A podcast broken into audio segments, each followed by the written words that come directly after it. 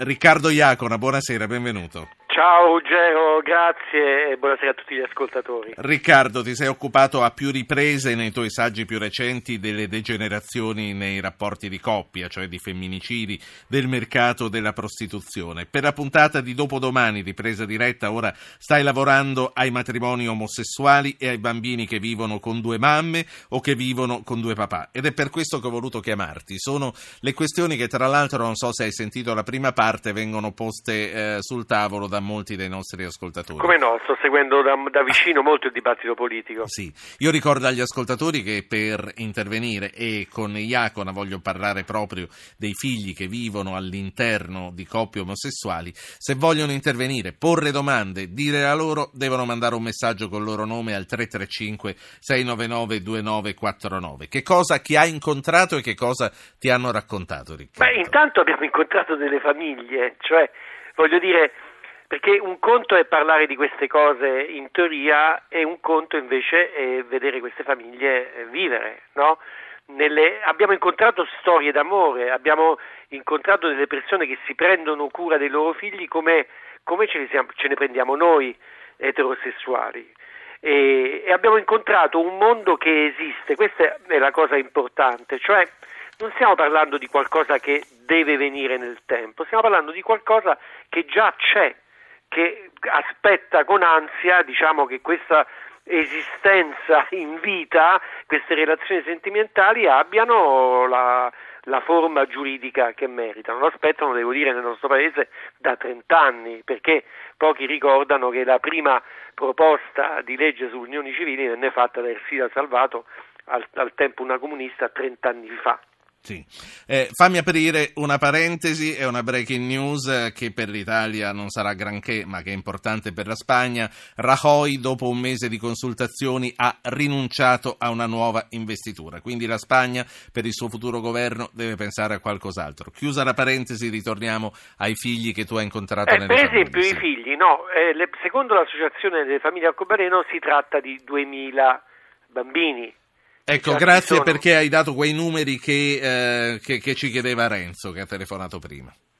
Sì, e questa è una proiezione diciamo, che fanno le famiglie arcobaleno e, e, quindi sono bambini che già esistono nella coppia e, e, le difficoltà di vivere in una situazione in cui non, non questa, questa diciamo, relazione d'amore non trova una, una sua protezione sono tantissime ma noi non ce ne rendiamo conto perché noi diamo per scontato per esempio che una mamma e un papà possano alter- alternativamente occuparsi del loro figlio, per esempio andarlo a prendere a scuola nel momento in cui l'altro partner non può andare, oppure portarlo dal pediatra.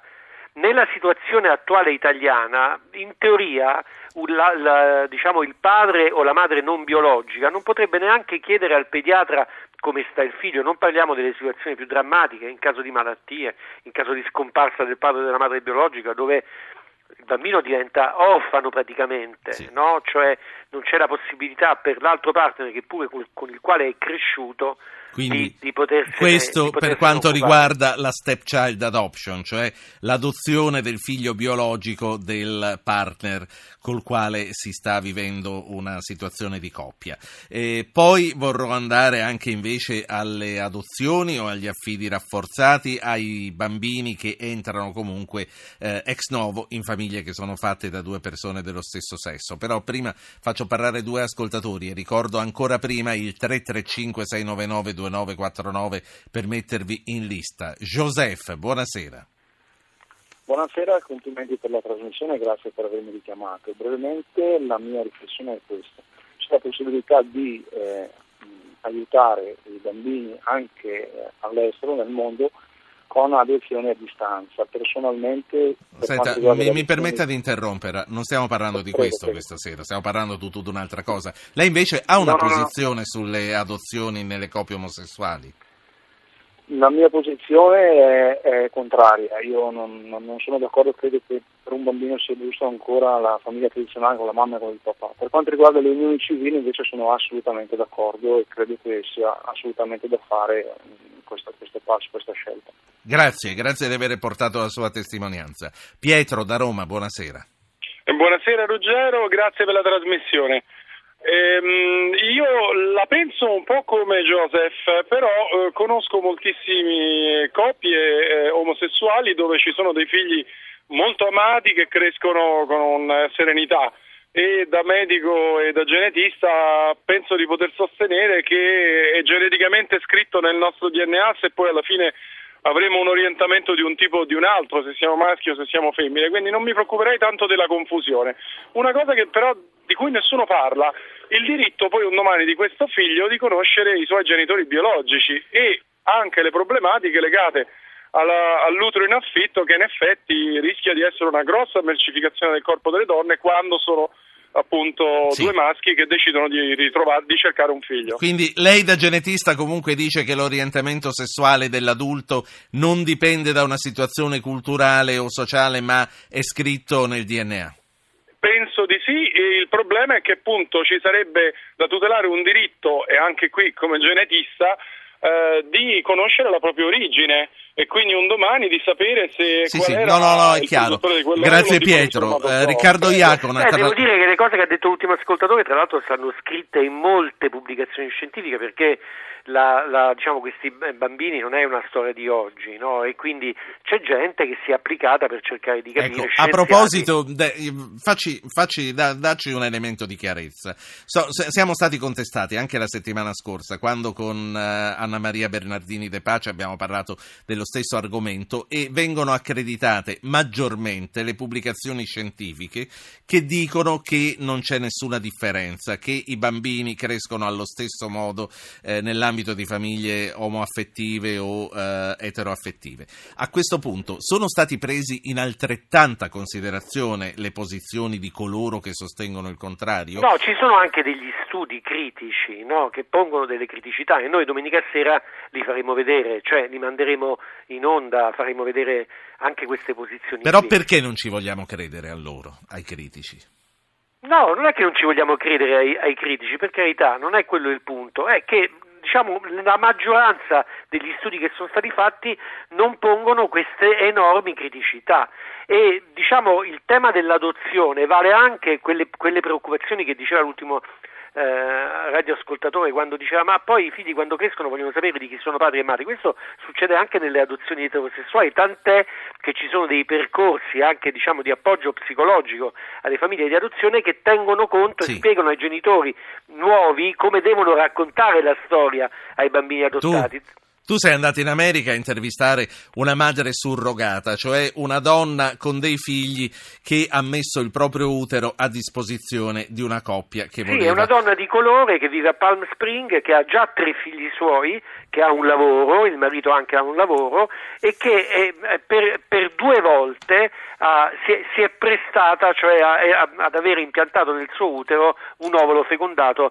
da un, un maschio, da un uomo, eh, di due coppie gay gay di italiani, no? E noi l'abbiamo intervistata, tra l'altro l'intervista l'ha fatto Danilo Procaccianti, un'intervista molto bella, dico, perché eh, diciamo, lui le ha chiesto naturalmente anche del costo, del, di quanti soldi prende e così via, ma diciamo quello che, che, esce fuori è che in California, che si tratta in California, la legge è molto rigida su questo, eh? cioè non è che si vende il proprio corpo, ci sono uh, degli psicologi che devono arrivare, devi firmare dei consensi, devi rispondere a 300-400 domande delle quali deve essere chiaro che tu sei sanamente, devi avere un'autonomia economica. Quanto guadagnano queste donne che mettono a disposizione? Senti, no, il prezzo è determinato, non è un prezzo basso, il prezzo è determinato dal costo dell'operazione. L'operazione è costosa perché ci sono le spese legali, perché ci sono le spese mediche, perché tu non compri un figlio, ma paghi il tempo che questa donna dedica a questa coppia, con la quale tra l'altro entra in relazione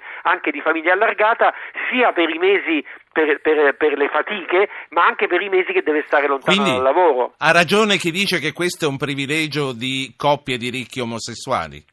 Certamente non è un'operazione di basso costo, questo è poco ma sicuro, così come non è di basso costo neanche adottare un figlio, come tu sai, io tra l'altro ci volevo dedicare una trasmissione, non è detto che prima o poi non la faccia, è un percorso ad ostacoli anche abbastanza caro per le famiglie eterosessuali sì. che cercano di, di, di un bambino sul mercato dell'adozione. Io poi voglio sapere se questa donna vi ha detto di avere mai sentito nostalgia di questo bambino che ha tenuto per nove bene, mesi, che ha tenuto per nove mesi nel suo utero senza che fosse suo eh, né come ovulo né come... Se vuoi ti rispondo subito, però Dai, poi ci sono Benedetto e Gianfranco, rispondimi subito se no va a finire Beh, lei dice una frase incredibile, lei dice per me era come un diamante grezzo, io so che non è il mio embrione, io so che eh, sono entrata in relazione con queste persone, so che non me ne prenderò cura io, gli voglio bene, ma questa, questa, questo fatto, questa mia consapevolezza mi impedisce l'attaccamento se vuoi e quindi anche la sofferenza. A nessuno dei due verrà mai voglia di incontrare l'altro, secondo te, dopo vent'anni? Non credo proprio. Benedetto da Agrigento, buonasera. Buonasera, buonasera Ruggero, buonasera Riccardo. Eh, prima di, di, di, entrare nel merito della questione, volevo semplicemente eh, salutare il dottor Iacona e eh, fargli tutti i complimenti, eccetera, per il rito e, ehm, semplicemente volevo rimproverargli il fatto che sta poco sul campo. Cioè io ricordo di Riccardo Iacona degli splendidi reportage dal, dall'Afghanistan piuttosto che in altri... In Senta Benedetto, non rubiamo tempo al, okay, all'argomento okay. della nostra no, cosa, no, però no. voglio dire, per noi giornalisti abbiamo il privilegio di fare un lavoro che ci permette di fare per certi periodi della nostra vita una cosa e per altri periodi certo, un'altra, quindi era... credo che questo... Ma po- poi era, Riccardo ero... risponderà. Grazie ero... Benedetto. No, Già... aspetta, non, sì. non ho finito. Poi per quanto riguarda le unioni civili, sì. io dico sempre che noi arriviamo in ritardo su tutto. Cioè sono delle persone che hanno, che pagano le tasse, che pagano l'acqua, che pagano i rifiuti, che pagano tutto. Non, non capisco perché non debbano avere gli altri diritti. Mm, sì, eh, dà, eh, dà, la possibilità di discutere molto questa sua affermazione. La saluto e la ringrazio. Gianfranco, Brescia, buonasera. Buonasera dottore e grazie mille di avermi richiamato. Io volevo esprimere diciamo, la mia solidarietà a questo, diciamo, questo l'intervento è dedicato a dire che è opportuno che l'Italia si adegui a questa, diciamo così, questo riconoscimento diciamo, di queste coppie di fatto, coppie gay, le chiamiamo, chiamiamole sì. come vogliamo. Cos'è che le provoca tanto imbarazzo a parlarne? Ma diciamo che vengo da un mondo cattolico, quindi è eh, chiaro purtroppo che si cresce e si diventa grandi con un certo modo di pensare. Andando in giro per l'Europa io ritengo che ciò che noi in Italia con grandi difficoltà riusciamo a dire che sia giusto che venga fatto, là lo si vede da tanti anni. Quindi io volevo dire è opportuno che anche l'Italia si adegui a questa situazione. Sì, anche perché lei avrà considerato che paesi cattolicissimi, anche più di noi, come l'Irlanda, Infatti, come l'Irlanda, la Spagna, esatto. ci stanno già da quelle parti. Infatti per quello che io, pur avendo premesso appunto sì. dove, da dove arrivo, ritengo opportuno che anche l'Italia si dia diciamo, una svegliata, ecco, vorrei dire così. Insomma. Grazie, grazie Gianfranco. Eh, la saluto anche perché la telefonata eh, non è tecnicamente ottimale. Riccardo Iacono. Eh, bravo, darsi una svegliata è un'ottima, un'ottima cosa perché tra l'altro l'adozione congiunta di coppie dello stesso sesso, cioè senza passare attraverso l'unione civile, la stepchild adoption, cioè la semplice adozione si può fare in Europa, in Belgio, in Danimarca, in Finlandia, in Francia, in Islanda, nel Lussemburgo, a Malta, in Norvegia, in Olanda, in Portogallo, nel Regno Unito, nella Spagna e nella Svezia. Quindi diciamo che ci sono paesi cattolicissimi in questo elenco che ho fatto e tutti questi paesi che praticano questa forma di adozione diretta delle coppie dello stesso sesso sempre sotto il controllo, voglio ricordare che non è mai automatico, no? E lo sanno bene con quanta difficoltà e che percorsi ed ostacoli devono fare le coppie eterosessuali anche in termini di provarsi, di parlare con gli, con gli assistenti sociali, con gli psicologi, cioè qui non regala, i bambini non li regala niente nessuno a nessuno nel nostro paese. Senti, eh, salto di palo in frasca anche per associazioni di idee, mh, mm, parlando dell'Irlanda, mi è venuto in mente il referendum. Se si votasse in Italia, per quello che tu conosci questo paese, come pensi che andrebbe a finire? Ma voglio dire che, che ci troviamo di fronte a una situazione come quella del divorzio, non lo so. Io anche lì si diceva che il paese non avrebbe. Il paese è più avanti. Ti faccio un esempio concreto, no? Sai quante, sai, sono già tantissime le ditte anche importanti come il DHL, come Almaviva, come l'IKEA, che mentre la politica per 30 anni ha discusso sulle unioni civili, già adesso cercano, estendono tutto quello che possono estendere anche alle coppie di fatto e alle coppie omosessuali. Certo. Per esempio il buono se, se arriva il bambino, per esempio i giorni di, di permesso permesso se deve andare a trovare il partner. Insomma, questo, questo paese secondo me è Sì. pronto. Però forse all'epoca del divorzio, ehm, se noi siamo gente che guarda più che altro ai propri interessi personali, la questione riguardava eh, milioni eh, di, di coppie. Qui, insomma, si va a, a interessare una, una parte di popolazione forse più ridotta. Però le coppie di fatto, perché ricordiamoci sempre che le unioni civili sana anche le difficoltà delle coppie di fatto, l'Istat ha fatto una fotografia e ha detto che sono un milione di persone. Gli omosessuali quanti sono gay e lesbiche nel nostro paese? Un milione? Può essere, no?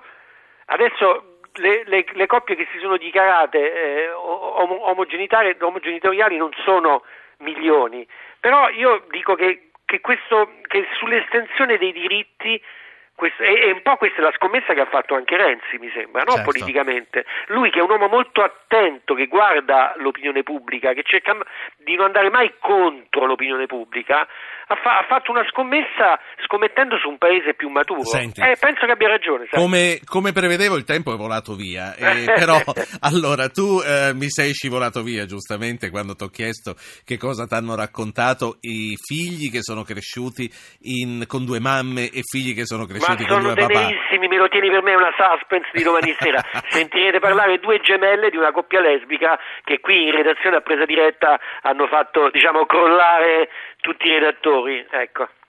Per la tenerezza, per le cose che dicono, per la consapevolezza.